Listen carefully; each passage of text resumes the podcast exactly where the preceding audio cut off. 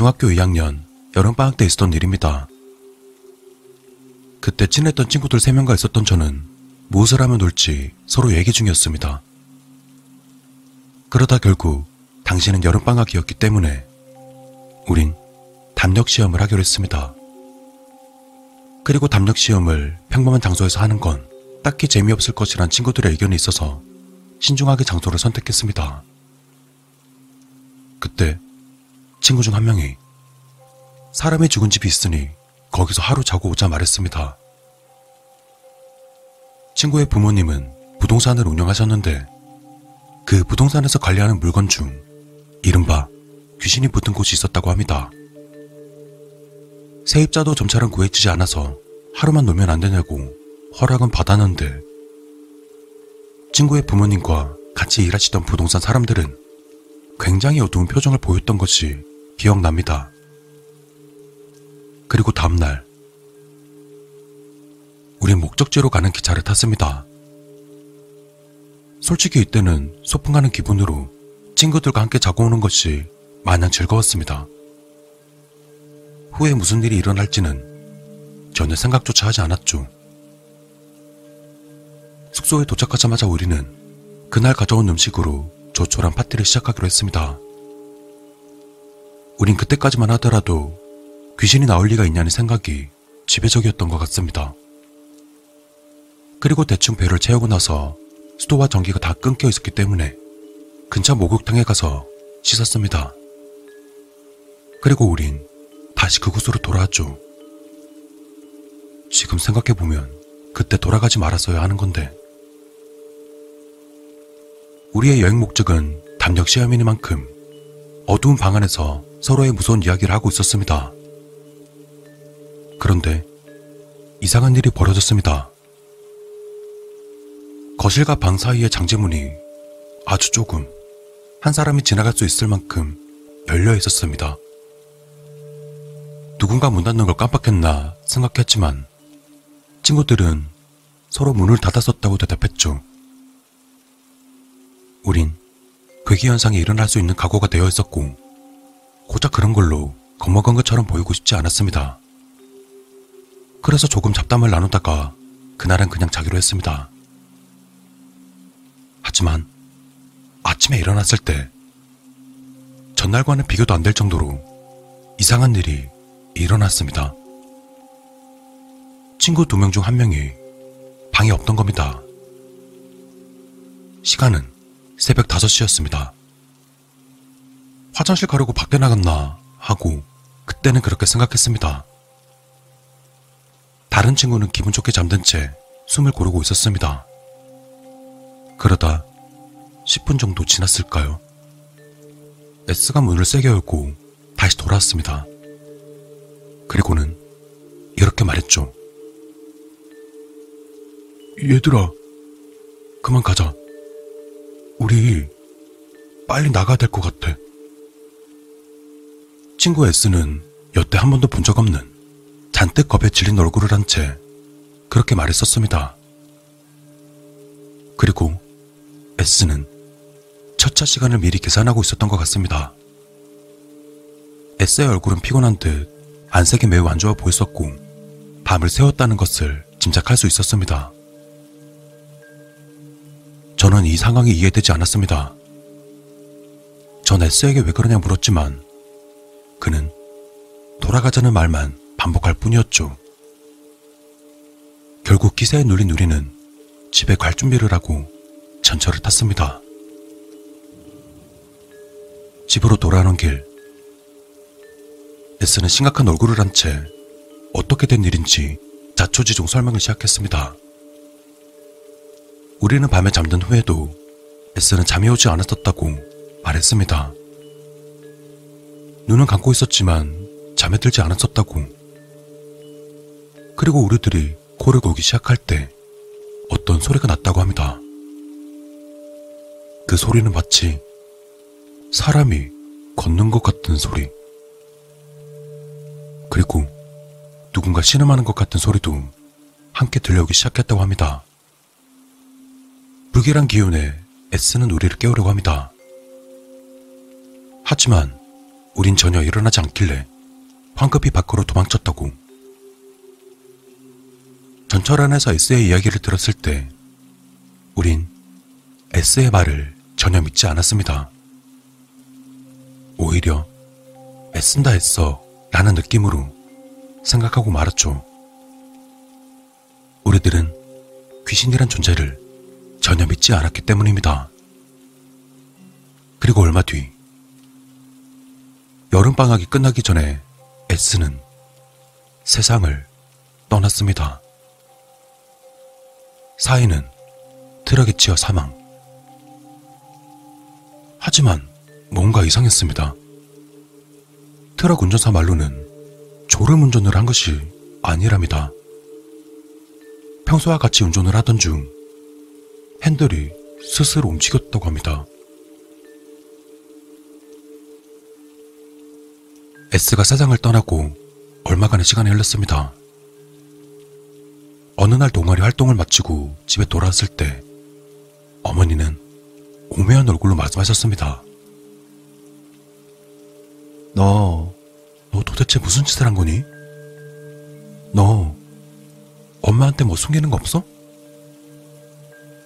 그곳에 갈 당시에 저는 사람이 죽은 집에서 자고 오겠다는 말은 하지 않았습니다.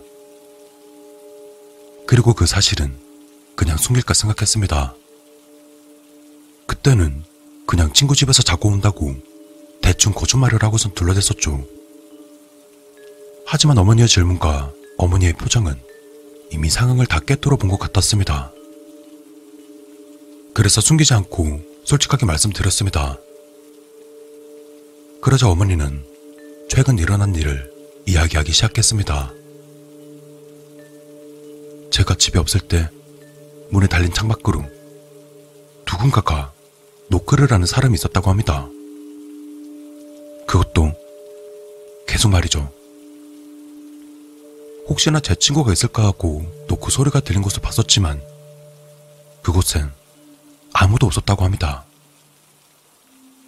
누구냐고 큰 소리로 말하면 노크 소리는 멈추었고 노크 소리를 무시하면 노크 소리는 점점 커졌다고 합니다. 그 노크 소리는 나날이 잦아졌고 급기야 어머니는 신변의 위험을 느낄 정도였다고 합니다.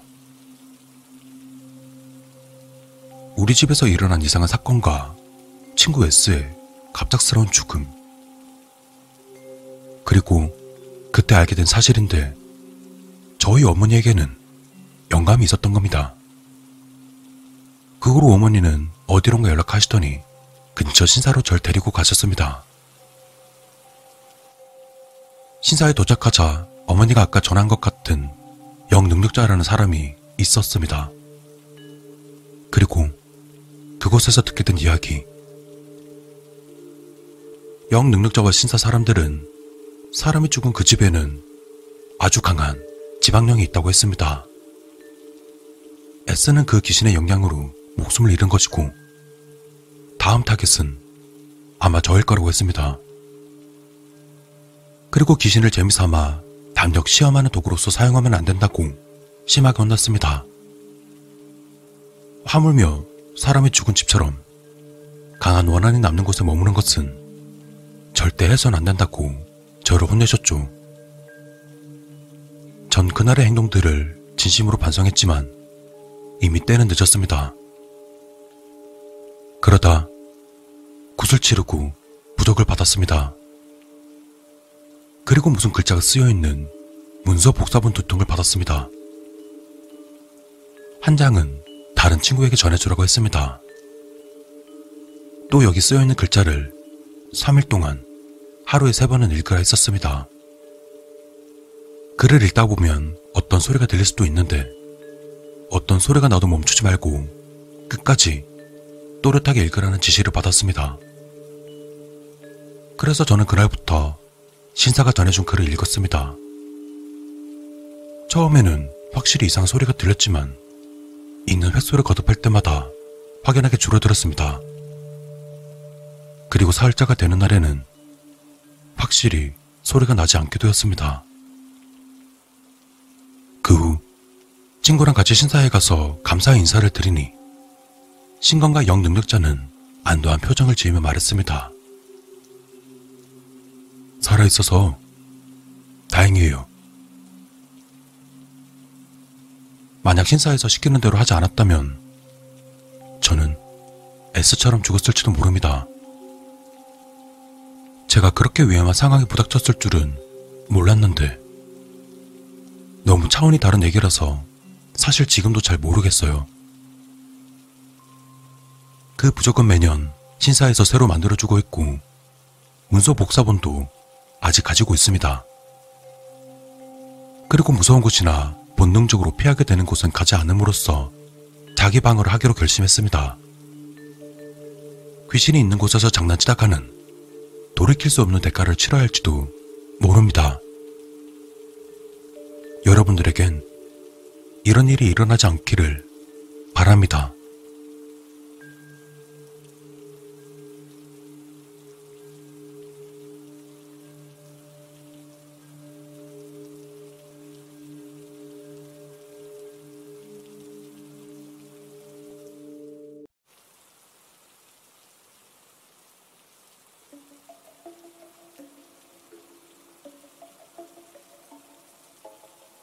난 브레이크를 세게 밟았지만 속도가 너무 빨랐었는지 별 소용이 없었다.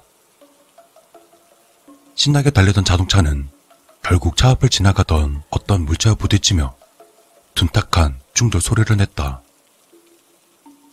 그 기분 나쁜 소리는 차를 멈춘 후에도 귓가에 윙윙거려 날 괴롭혔다. 그리고 그 괴로움 뒤에 맞닥뜨린 두려움과 당황스러움에 머리가 지끈거렸다. 예상치 못한 상황에 부들부들 떨려오는 두 손을 애써 진정시키며 지끈거리는 머리를 부여잡았다. 방금 뭐였지? 사람이었나? 고개를 억지로라도 일으켜 나가 떨어진 그 어떤 물체를 쳐다보려고 했지만 고개를 들기가 참으로 힘들었다. 행여나 사람이라도 쳤다면 또 그 사람이 죽었다면 내 인생은 말 그대로 끝나는 것이므로 더욱 힘들었다. 십 초 정도의 갈등을 깨고 고개를 들어 앞을 봤다. 헌데 내 바람과는 다르게 하얗게 비추는 헤드라이트 너머에는 사람이 있었다. 그리고 그 사람은 애석하게도 죽었는지 미동도 하지 않고 차가운 아스팔트에 누워있었다. 설마 죽은 거야? 난 차문을 조심스럽게 열고 밖으로 나갔다. 그리고 그 사람에게 다가갔다. 가까이 다가서자 핏물이 점차 번지는 아스팔트 위에 누워있는 그의 모습이 한눈에 들어왔다. 그는 팔다리의 관절이 뒤틀렸는지 제각각 놀고 있는 몸뚱이와 피를 철철 흘리는 머리통, 그리고 나를 바라보는 생기 없는 눈동자. 죽은 게 틀림없었다. 나는 주변에 사람이 있는지 확인하고 차로 들어갔다. 초보 운전 주제에 스피드 좀 내보겠다고 늦은 밤에 나와서 달리는 게 아니었다. 자동차 할부도 아직 안 끝났다.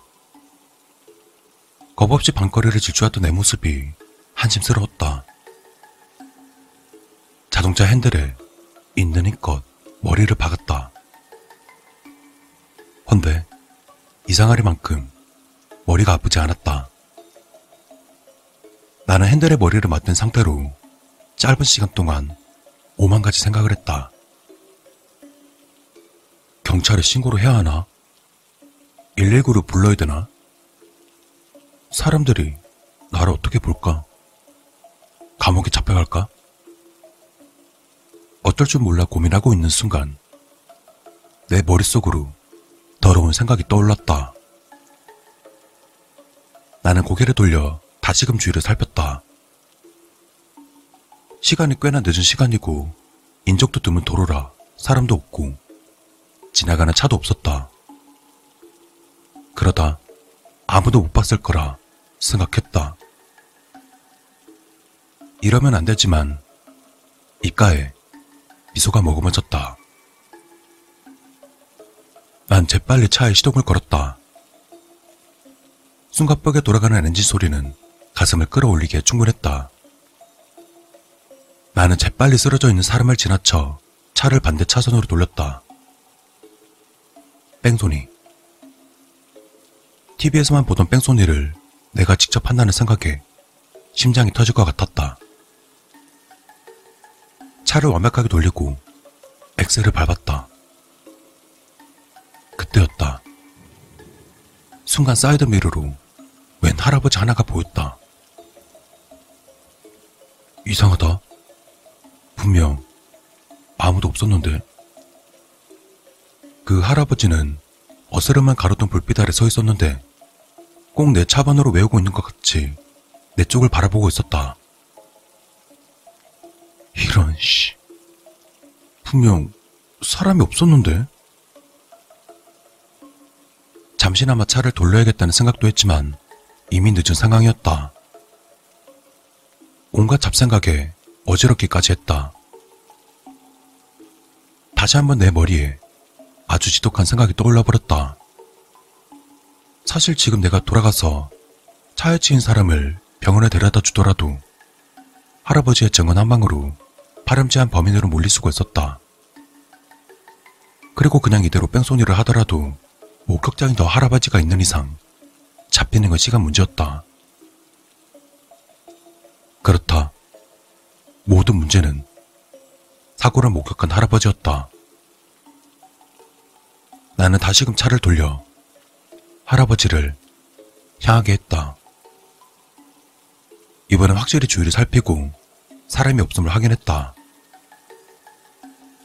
어느새 할아버지는 도로를 가로질러 차에 치인 시체 옆으로 다가가고 있었다.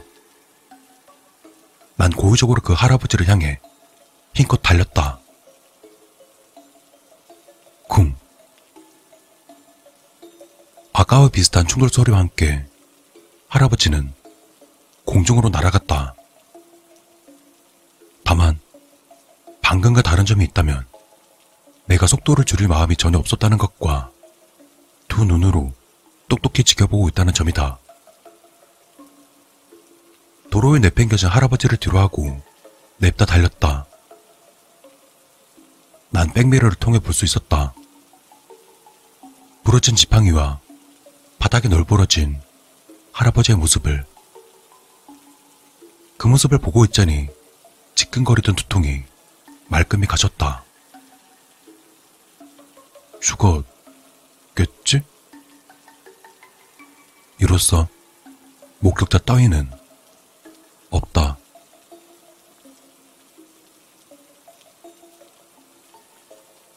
홀가분한 마음으로 엑셀을 힘껏 밟자 발바닥에서부터 전해오는 야릇한 안도감에 온몸은 바르르 떨렸다. 그리고 그 떨림은 집에서까지 계속되었다. 며칠 뒤 집에 경찰이 찾아왔다. 그리고는 나를 뺑소니 범이라며 잡아갔다. 이 자식이고 절대 보내면 안 돼요, 형사님. 고의적으로 살인을 저질렀다고요. 입에 담배를 문 형사 하나가 나를 손가락으로 가리키며 중얼거렸다. 사람을 저렇게까지 몰아가나? 따지고 보면 엄연한 나의 실수였다. 감시 카메라에 찍힌 줄도 모르고 혼자 쇼를 해댔다. 인적이 드문 곳에 감시 카메라를 설치하다니 제대로 당했다. 하지만 감시 카메라보다 나를 화나게 한 것은 따로 있었다. 그것 덕분에 나의 실수로 사고를 저지른 뺑소니범에서 고의로 사람을 죽이는 악질살인마가 되어버렸다. 그렇게 난 고의로 할아버지를 뺑소니한 범죄로 감옥에 가게 되었다. 할아버지를 고의로. 어? 아닌데? 내가 쳤던 건 두 명이었는데? 아니, 잠깐만. 그럼 할아버지 전에 그 사람은 사람이 아니었던 건가? 왜? 어째서?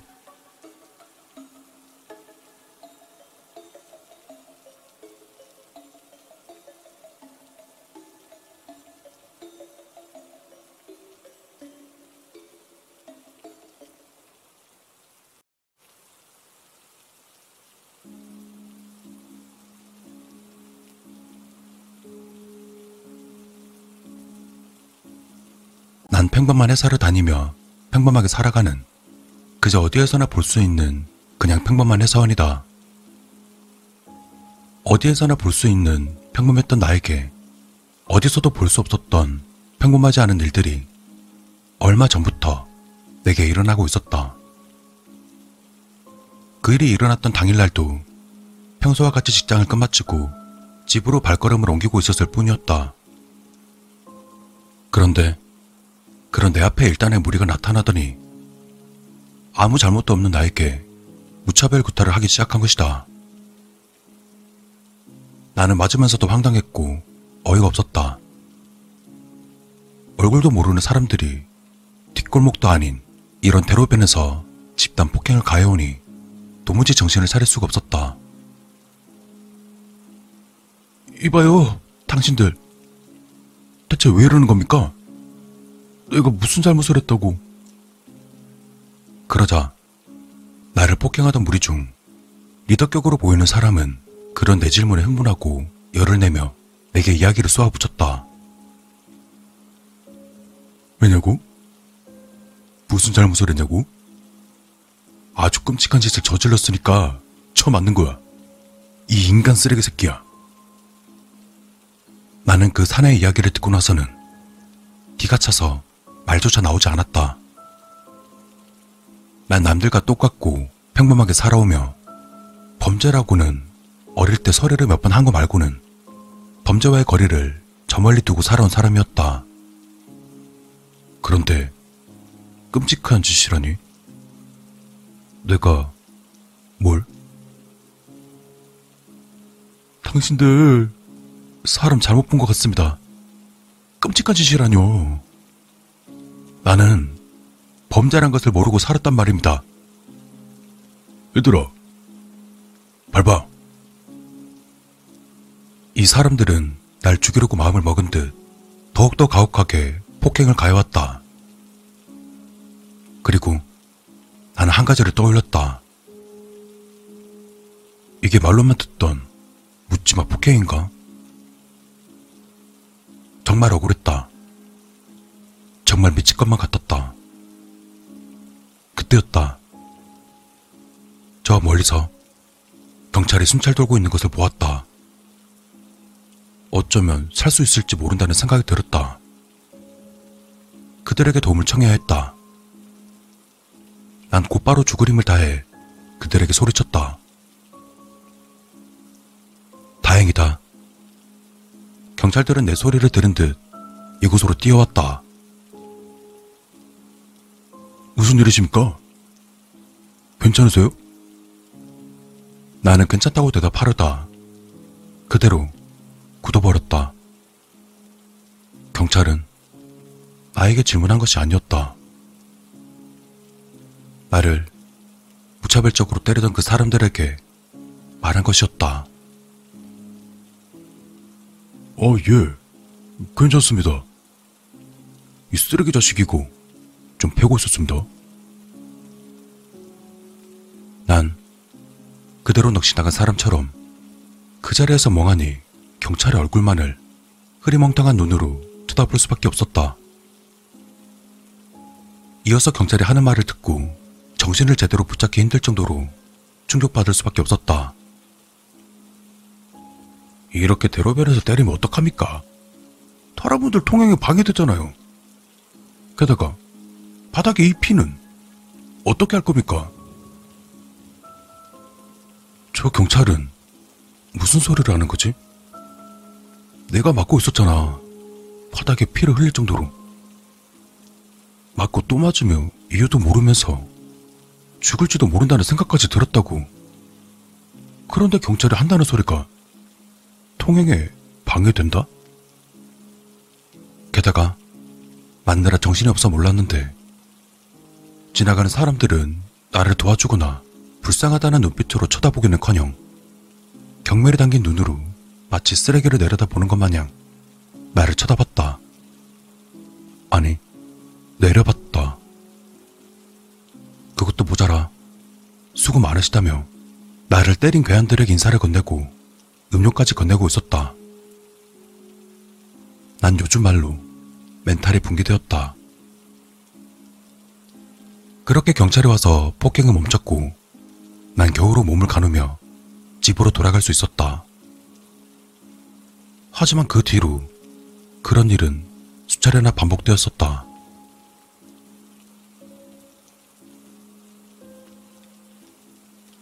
그 일을 더 이상 참을 수 없었던 나는 경찰에 신고도 하고 경호원도 고용하려 해봤지만 그들은 단지 경멸에 찬 눈으로 나를 쳐다보기만 했다. 오늘도 수차례 이유 모를 폭력을 당하며 녹초가 된 몸을 이끌며 집으로 돌아가는 길이다. 그런데 집 골목으로 처음 보는 사람들이 저마다 서슬퍼런 연장들을 휙휙 돌리며 한데 모여졌다. 나는 그간의 일들이 떠올라 공포가 온몸을 집어삼키는 느낌에 그만 바지에 실수를 하고 말았다. 누굽니까? 너 이 새끼 이제 오는구만. 우리가 누구냐고? 우린 쓰레기 치우는 청소보다 이 개자식아. 그렇게 말하고는 그들은 나를 때리기 시작했다. 나는 고통에 몸부림치며 울부짖었다. 대체 저한테 왜 이러십니까? 제가 왜 이런 짓을 당해야 합니까? 저는 아무런 잘못도 안 하고 평범하게 살았습니다. 그런데 왜? 대체 왜 이러시는 겁니까? 왜? 너 같은 새끼가 그딴 소리를 짓거려? 이유 모를 폭력은 계속되었다. 도대체 내가 무슨 짓을 했다고 이런 짓을 당하는 건가? 정말 억울하다. 저런 놈들도 똑같이 당해봐야 한다. 이유도 모르고 이렇게 당하는 것이 얼마나 고통스럽고 공포스러운지를. 저놈들을 저주해가며 나는 서서히 의식이 흐려졌다.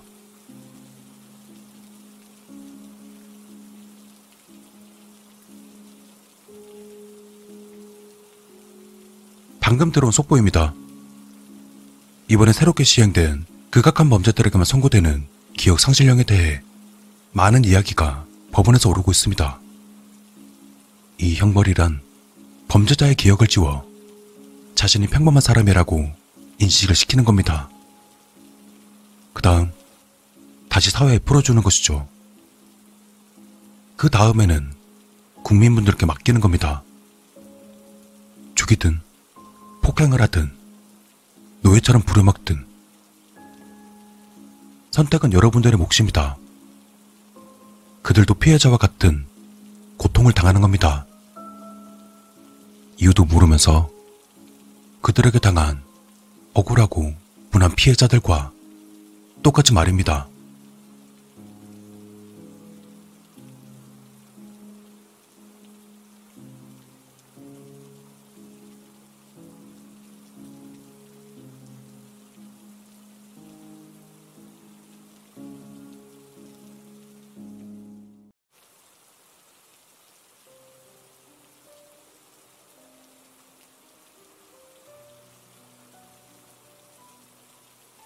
금요일 오전, 내가 운영하는 세탁소엔 평범하지 않은 메모지가 붙어있었다.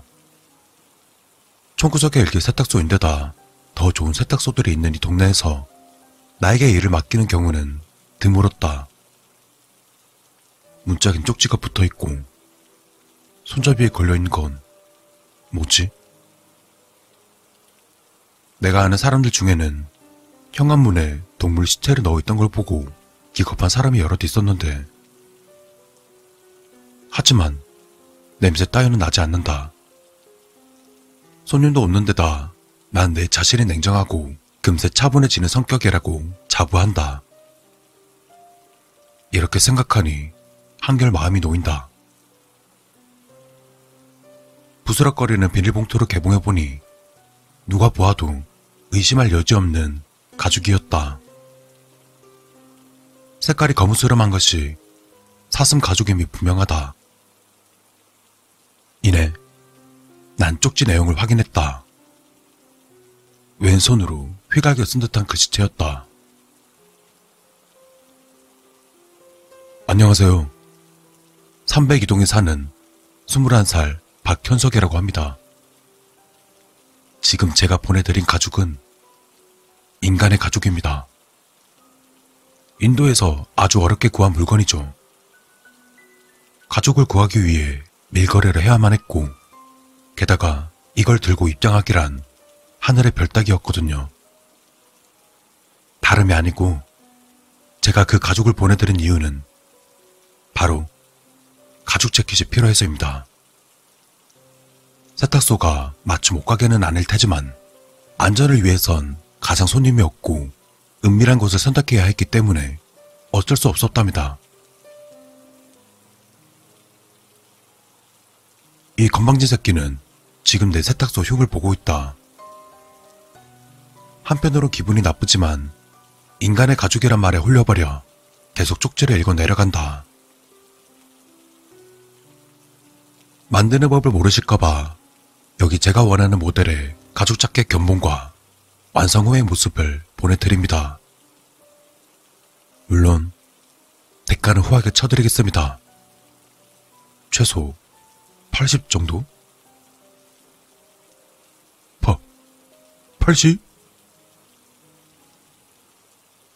혹시 문제가 생기거나 보고하셔야 될 일이 나타나면 아래의 번호로 연락주시면 되고요.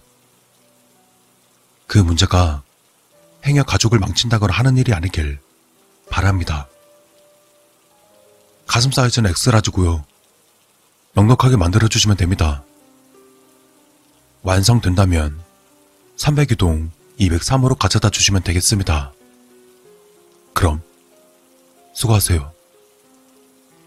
아참, 날짜는 오늘날로부터 일주일 뒤에 가져다 주시면 됩니다. 이건 정말 믿을 수 없는 내용들 뿐이었다. 만들어줘야 되는지 만들지 말아야 할지.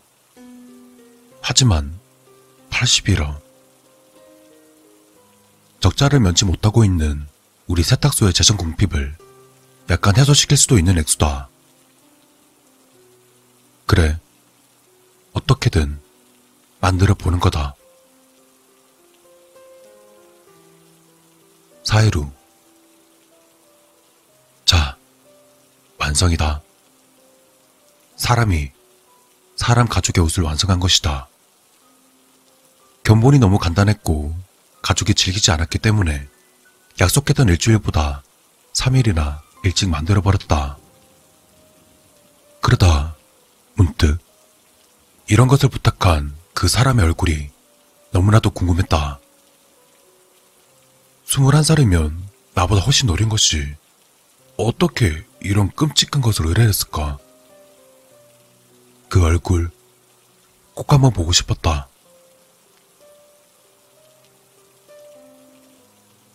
결국 난 삼 일을 참지 못하고 자켓을 완성한 당일에 그의 집을 찾아갔다. 그의 집 삼백이 동 이백삼 호. 이백삼 호이라고 쓰여져 있는 문 앞에서 조금 망설였다. 이상한 소리가 들리고 있었다. 놀랍게도 문은 열려져 있었고 처음 맡아보는 이상한 냄새가 새어나오고 있었다. 난 초인종을 눌러볼까 했지만 호기심 때문에, 눈치 없게 출몰하곤 하는 그 호기심 때문에 그냥 문을 열었다.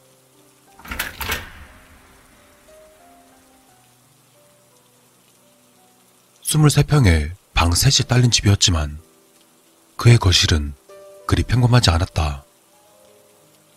그의 거실에는 갖가지 가죽들이 걸려있었고 그 주위로 난생 처음 보는 위험해 보이는 도구들이 널브러져 있었다.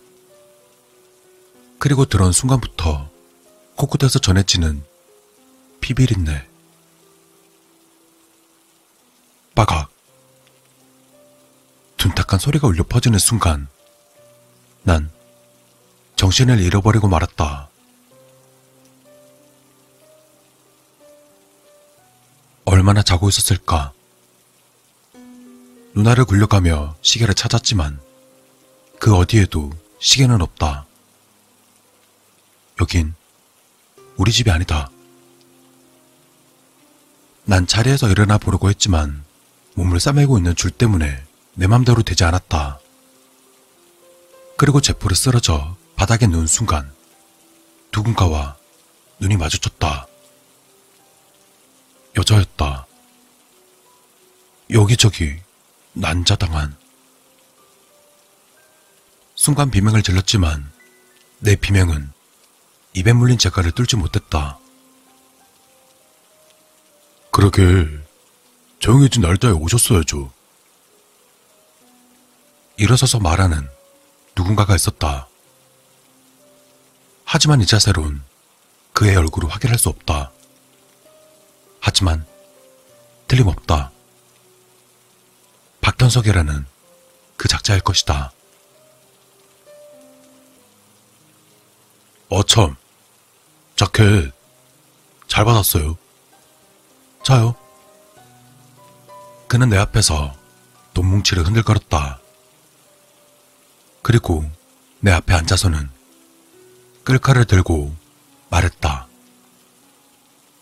분명 잘생긴 얼굴이지만 이자는 악마다. 음... 여자는 가죽이 얇으니까 작은 가방 하나 만들고. 그는 여자를 보며 말했다. 그리곤 다시 내 쪽으로 시선을 돌렸다. 그가 날카로운 것을 들고 나에게 다가오며 말했다. 요즘 가죽 바지 유행 안 타죠?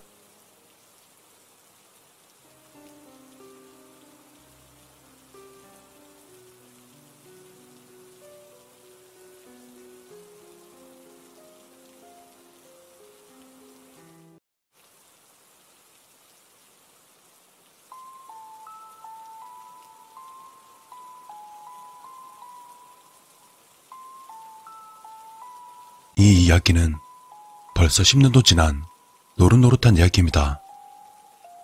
또한 엠에스지 일도 없는 순수 실화이기도 하죠.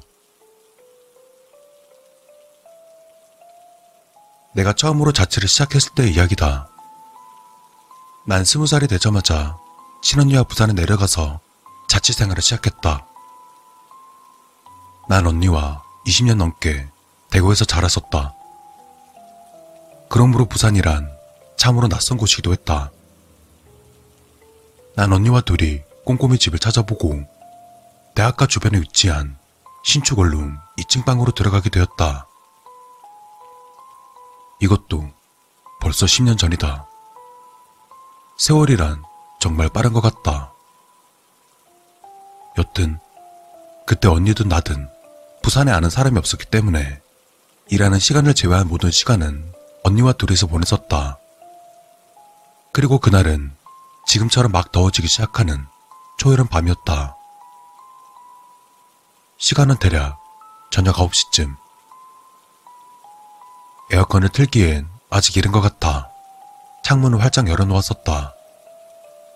그리고 언니와 나란히 침대에 반쯤 기대 누워 맥주를 마시면서 영화를 보던 중이었다. 근데 언니가 갑자기 벌떡 일어나 앉더니 내 옆에 허공을 노려보면서 욕을 하기 시작했다. 그것도 아주 심한 쌍욕을. 언니가 허공을 바라보며 욕을 한 곳은 내 옆으로 아무것도 없는 벽이었다. 그 벽에는 정말 아무것도 없었다. 순간 온몸에 소름이 돋고 여태 살면서 언니 입에서 들어보지 못한 쌍욕을 들으니 너무 무서웠다. 언니와 난 영화를 보기 위해서 방 안에 불은 꺼놓은 상태였다. 불이 꺼져 있는 이 작은 방. 작은 티비가 뿜는 희미한 불빛 아래 눈을 까디집으며 미치는 욕을 하던 언니의 얼굴은 마치 귀신이 씌인 것 같았다. 언니, 왜 그래? 어? 왜? 왜 그러는 건데? 괜찮아? 야, 못 봤어? 방금 어떤 새끼가 방충망 열고 들어오려고 했잖아. 침대가 붙어있는 벽에는 커다란 창문이 있었다. 그 어떤 미친놈은 방충망을 열고 이곳으로 들어오려다 우리 언니와 눈이 마주친 것이었다.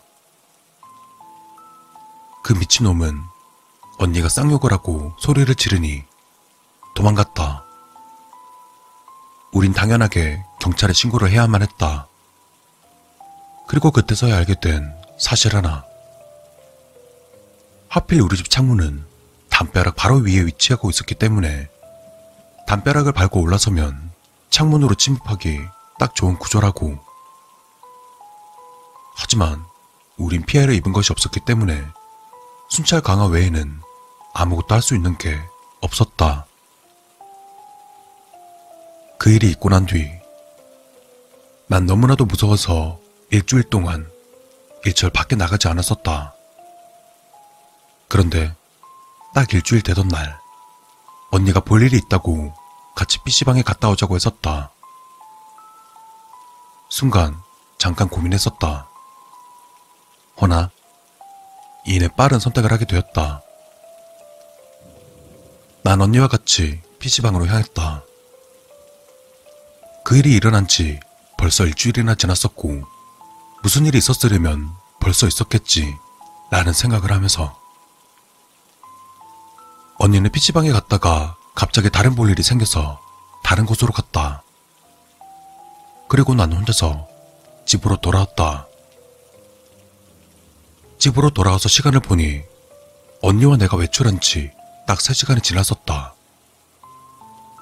헌데 뭔가 이상했다. 집 어딘가가 언니와 외출을 하기 전과 달리 좀 어수선했다.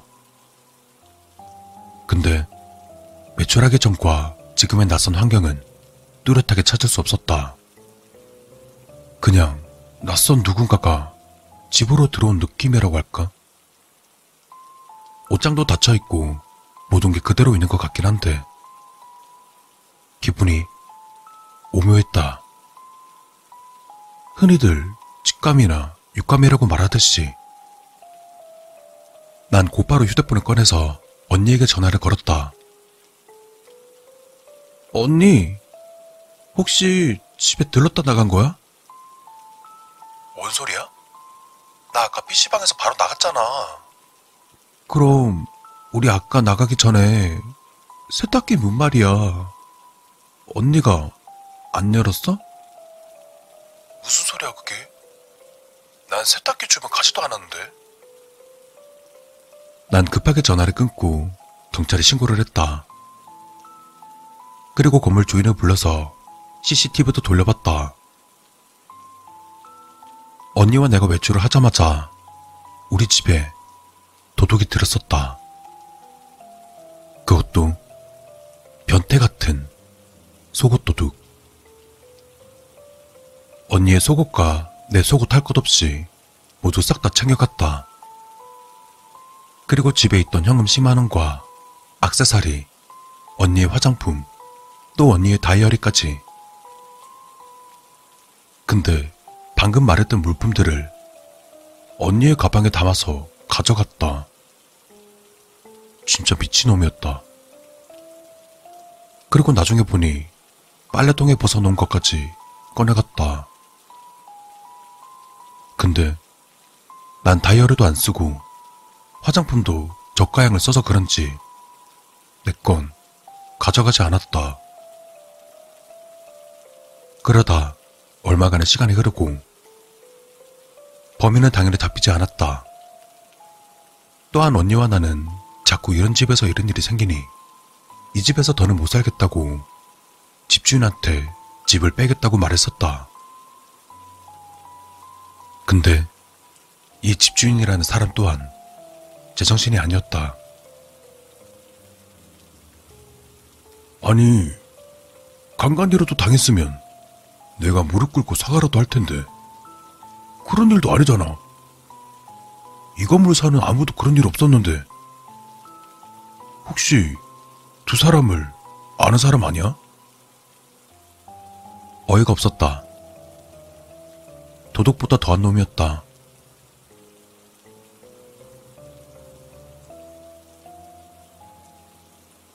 십 년이 지난 지금 문득 생각나는 것이 하나 있다. 그때 잡히지 못했던 범인은 아마도 그 집주인이 아니었을까 라는 생각.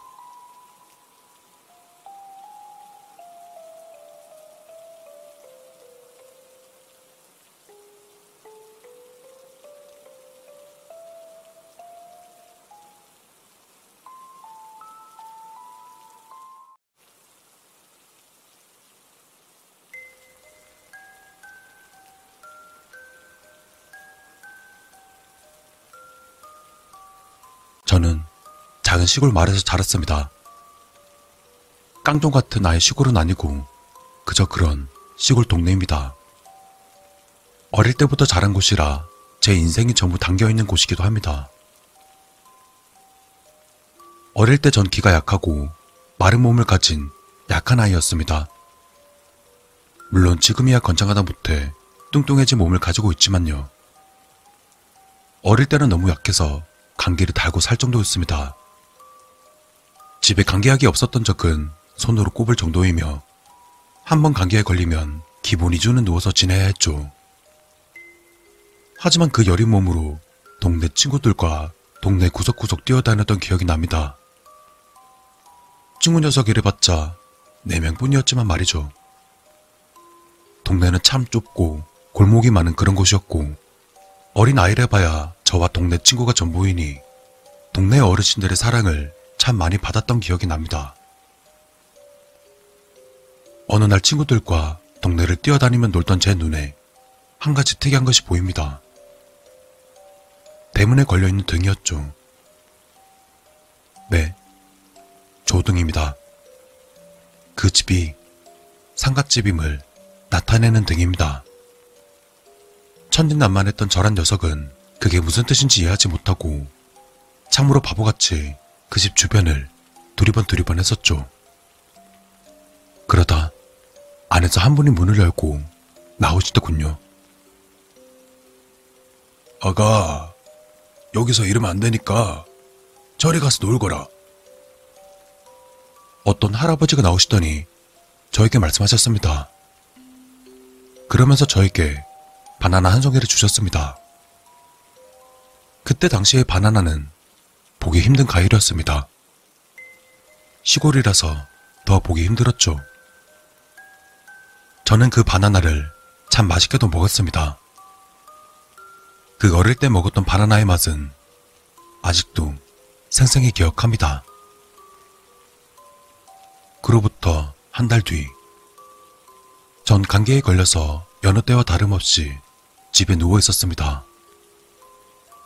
감기가 한 달째 떨어지지 않았죠. 병원이란 병원은 다 가봐도 감기는 떨어지지 않았습니다.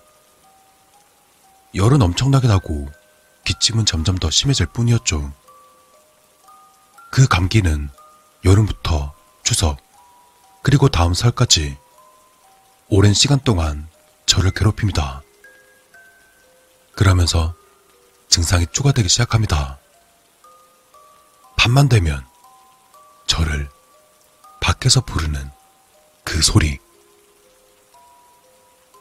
아가, 어여 가야지. 가자, 같이. 어여 나와. 어여 나오래도. 새벽만 되면 절 부르는 그 소리에 저는 어머니를 깨웠었죠. 엄마, 밖에서 누가 나 불러. 그렇게 말하면서 전 엄마 손을 붙들고 밖으로 나가려고 했다고 합니다. 신기한 건 저 소리를 들은 기억은 납니다. 헌데 다른 기억이 전혀 없습니다. 저에겐 대여섯 살의 기억은 없습니다. 허나 네 살 때의 일은 아직도 기억이 납니다만 참 아이러니하게도 저 때의 기억은 도저히 나지 않습니다. 아마 부모님은 그때쯤 얘가 단순 감기가 아니구나 라고 느꼈을 겁니다. 우리 집은 그때 당시 독실한 기독교 집안이었습니다. 회사원이신 아버지는 매달 십일조로 쟁이셨고 어머니는 교회 식당에서 주일에 밥도 했었죠. 목사님께 직접적으로 부탁해 안수기도도 받았습니다. 교회에서는 제가 편안하게 잘 자서 괜찮아진 줄 알았답니다. 근데 다시 집에 데려오면 다시금 반복되는 환청에 이어 다시 환각이 시달리죠. 그때 당시는 아이엠에프로 인해서 모두가 먹고 살기 힘들었습니다. 그리고 우리 가족은 새벽만 되면 제가 벌떡 일어나 밖으로 나가려는 걸 억지로 잡아서 눕히고 손잡고 기도하고 또 기도하고 그렇게 다시 반년이라는 시간이 흐릅니다. 교회는 딱히 도움이 되지 못했던 것 같습니다. 아, 참고로 종교에 대한 비판이 아닙니다. 저에게 효과가 없었다고 말씀드리는 겁니다. 교회에 가서 자면 잘 자지만 항상 교회에 머물 수도 없는 일이니 참 곤란했습니다. 안수기도 역시 효과가 없었습니다. 그러다 점차 제 몸은 피부는 점점 검게 물들고 먹지도 못하고 밖에 돌아다니지도 못해서 몸은 약해질 대로 약해져만 갔습니다. 그야말로 숨만 붙어있는 송장이었습니다. 새벽마다 난리가 나는 저 때문에 부모님도 점차 쇠약해져서 일가족 전부가 이미 정상이 아니었습니다. 그때 엄마가 더 이상 참지 못하고 아빠의 반대를 무릅쓰고 근처 유명한 무당집을 돌아다니며 닥치는 대로 점을 보기 시작합니다. 그리고 다섯 명의 무당을 만나서 점을 봤었죠. 그 다섯 명의 무당은 모두 다 같은 답을 주었다고 합니다. 네 아들 지금 상문 들렸어. 이대로 있으면 얼마 못 가 죽어. 벌써 일 년이나 되어버린 상문살. 그 때문에 계속해서 길을 빼앗겨서 얼마 못 가서 죽는다고. 모두가 같은 답변을 주니 엄마 입장에선 미치고 팔짝 뛰겠더랍니다. 피땀 흘려 지금까지 키운 아들이 얼마 못 가서 죽는다니. 그렇게 점을 보고 돌아온 그날, 평소와 같이 집에서 잠을 자던 그때 제가 일어나더랍니다. 아, 또 시작됐구나 하고 제 손을 잡으려는데 제가 마치 마비된 것처럼 바짝 힘주어 서더니 그대로 순식간에 뒤로 넘어지더랍니다. 엄마는 곧바로 불을 켜고 저를 살펴보셨는데 눈은 흰자로 넘어가고 입에선 거품이 나고 발작을 일으키더니 갑자기 휙 앉아서는 벽을 보고 발악을 하더랍니다. 제가 조금 전 대여섯 살 때의 기억이 없었다고 말했었죠. 그런데 이 사건은 기억이 납니다. 정확히 이 장면만요. 벽에서 수많은 얼굴과 몸이 나와서 벽 앞에서 날아다니는 그 광경. 할머니, 아저씨, 할아버지, 젊은 여자. 그 광경은 아마 평생을 살아도 잊지 못할 것 같습니다. 전 거의 졸도하다시피 울면서 벽을 바라봤던 그 기억. 무서움과 무기력함이 공존하는 그 느낌. 그런 상태로 다음날 아침까지 발작을 계속하던 저는 기절하고 맙니다.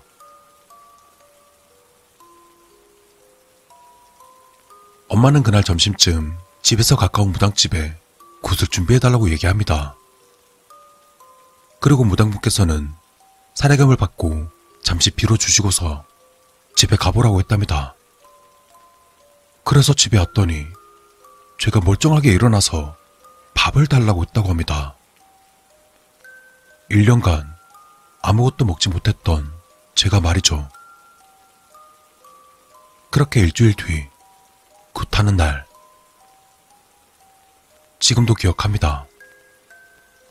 그때의 징소리와 저를 덮었던 옷감의 감촉, 그 위로 지나가는 무구들, 막바지에 맞았던 박과 소금, 그리고 그 이후 완벽하게 정상이 된 제 몸까지 말이죠. 그때 이후로 저는 왠지 전보다 건강한 몸을 가지게 되었습니다. 더욱 많이 먹을 수 있었고 키도 굉장히 커졌습니다. 항상 표준 미달에서 표준으로 급성장을 하게 된 것이죠. 하지만 귀가 아직은 약한 건지 아직까지는 여러 가지가 조금씩 보이긴 합니다. 여러분의 무서웠던 경험은 어떤 것이 있으신가요? 저의 무서웠던 경험은 귀신과 함께 저 세상으로 갈 뻔했던 일화랍니다.